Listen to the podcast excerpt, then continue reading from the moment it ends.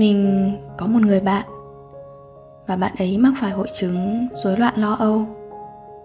Đôi khi bạn ấy sẽ căng thẳng, mệt mỏi, lo lắng, hay thậm chí là sợ hãi và chỉ muốn thu mình vào một góc. Bạn ấy có bạn trai không? Có.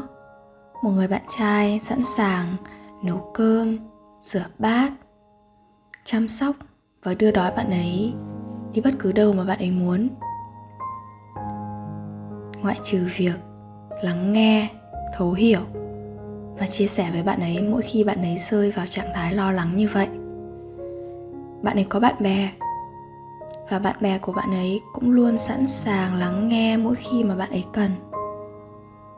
Nhưng điều mà bạn ấy cần nhất đó chính là sự thấu hiểu từ người bạn trai, một người mà có thể coi là gần gũi và là người bạn ấy muốn chia sẻ nhất.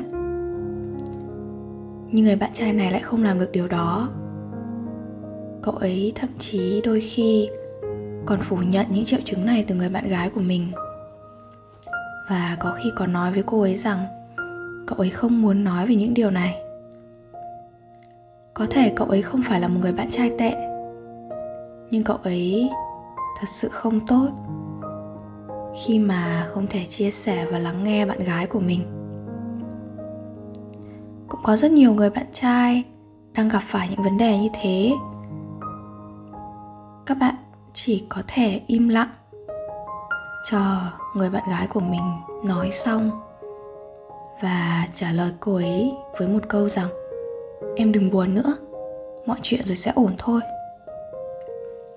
Trên thực tế thì câu nói đó ai cũng có thể nói được bạn bè, hay thậm chí là một người lạ qua đường, cũng có thể đưa ra những lời khuyên như thế. Nhưng đó không phải là điều mà cô ấy cần.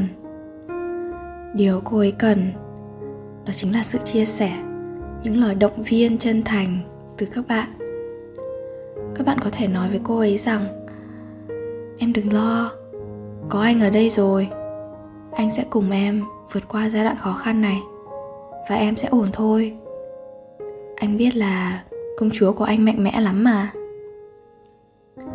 Hay nếu tình trạng của cô ấy tệ hơn như thế, các bạn có thể là chính cái người đưa cô ấy đến gặp bác sĩ tâm lý và nắm chặt tay của cô ấy và nói rằng, em đừng lo, có anh ở đây với em rồi. Thật ra hai câu không sao đâu. Và câu không sao đâu có anh ở đây rồi. Hai câu đó chỉ khác nhau một vài từ thôi, nhưng một vài từ đó có thể khiến tâm trạng của cô bạn gái tốt lên rất là nhiều. Hoặc bạn cũng có thể đưa cô ấy đi chơi, đưa cô ấy ra ngoài cho khuây khỏa đầu óc, đưa cô ấy đến những nơi mà cô ấy muốn, ăn những món ăn mà cô ấy thích và chụp cho cô ấy những tấm ảnh đẹp khi hai bạn ở cạnh nhau, bạn có thể pha cho cô ấy một cốc sô cô la nóng. Sau đó ôm cô ấy vào lòng, vỗ về cô ấy. An ủi cô ấy, hãy để cô ấy khóc trên vai bạn.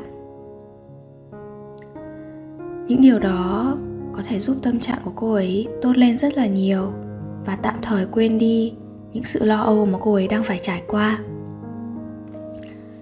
Còn nếu như hai bạn không thể gặp nhau do dịch covid chẳng hạn, thì điều duy nhất bạn cần làm đó chính là đừng bao giờ biến mất. Hãy trả lời tin nhắn của cô ấy nhanh nhất có thể. Kể cho cô ấy nghe những câu chuyện dễ thương. Hay bạn cũng có thể hát cho cô ấy nghe.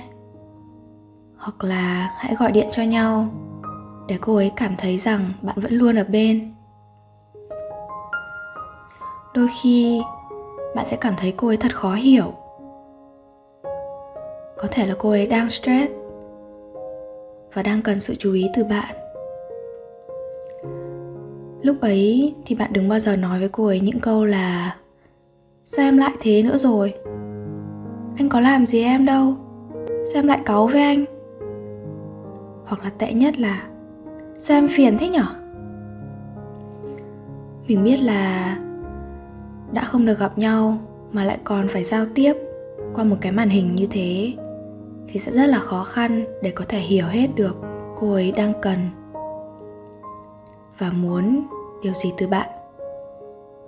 Nhưng những lúc như thế, điều mà cô ấy cần đó chính là bạn hãy lắng nghe hết câu chuyện bạn có thể đưa ra cho cô ấy những lời khuyên. Hay đơn giản hơn, đó chính là những lời động viên chân thành. Hay đơn giản hơn nữa, chỉ là, bé yêu của anh lại tiêu cực rồi. Để anh đặt đồ ăn cho em nhé. Ăn xong, rồi em hãy ngủ một giấc đi. Anh thương em lắm. Chỉ cần những điều đơn giản như thế thôi là bạn đã giúp cô ấy rất nhiều rồi không có điều gì quá lớn hay quá nhỏ để giúp cho cô bạn gái của mình trở nên vui hơn, đúng không nào? Mình biết là các bạn đều là những người bạn trai rất tuyệt vời. Vì thế, hãy dành những điều tuyệt vời nhất cho công chúa của mình nhé. Follow mình để nghe những câu chuyện dễ thương. Mình là Juvia, kể chuyện bạn nghe.